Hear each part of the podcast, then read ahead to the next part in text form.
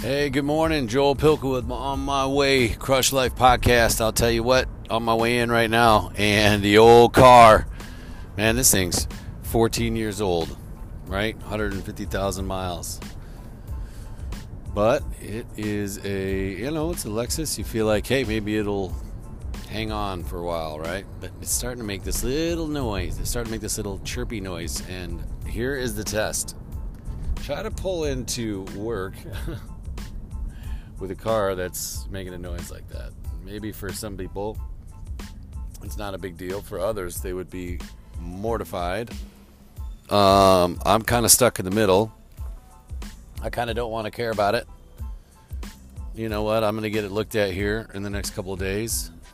Um, but also, it's like it, it's like a big ego shot. You know, you pull into the parking garage, and everybody you work with is parking in there and they're coming in and out and you know you come if you come in and, and, at the right time and there's a group of people walking out and they're all your people and here you come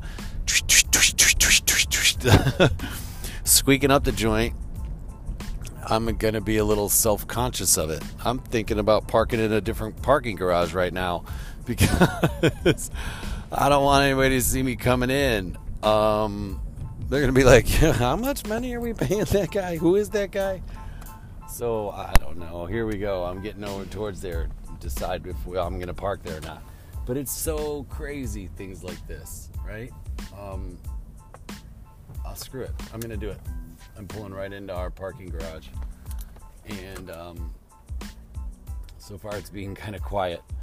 it's not making a crazy amount of noise. We'll see what happens when I leave.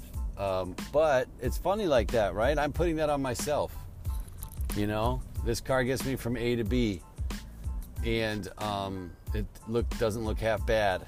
You know, it might look a little dated at this point, but you know, I I don't have a car payment, and it's nice, and it's whatever.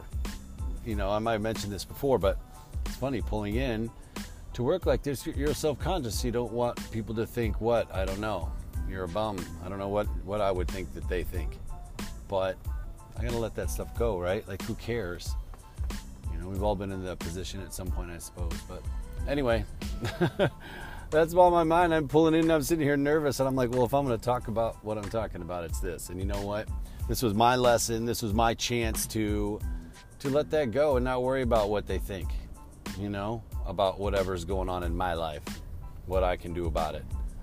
You know, so anyway, I think I just won this battle. I'm very proud of myself maybe I got off the hook easy because there weren't a lot of people um, out front. But uh, there were a couple, and I still had. Oh, I still did it. So proud of myself. small wins, small victories. Hope you all have a great day. Thanks for listening. As always, crush life.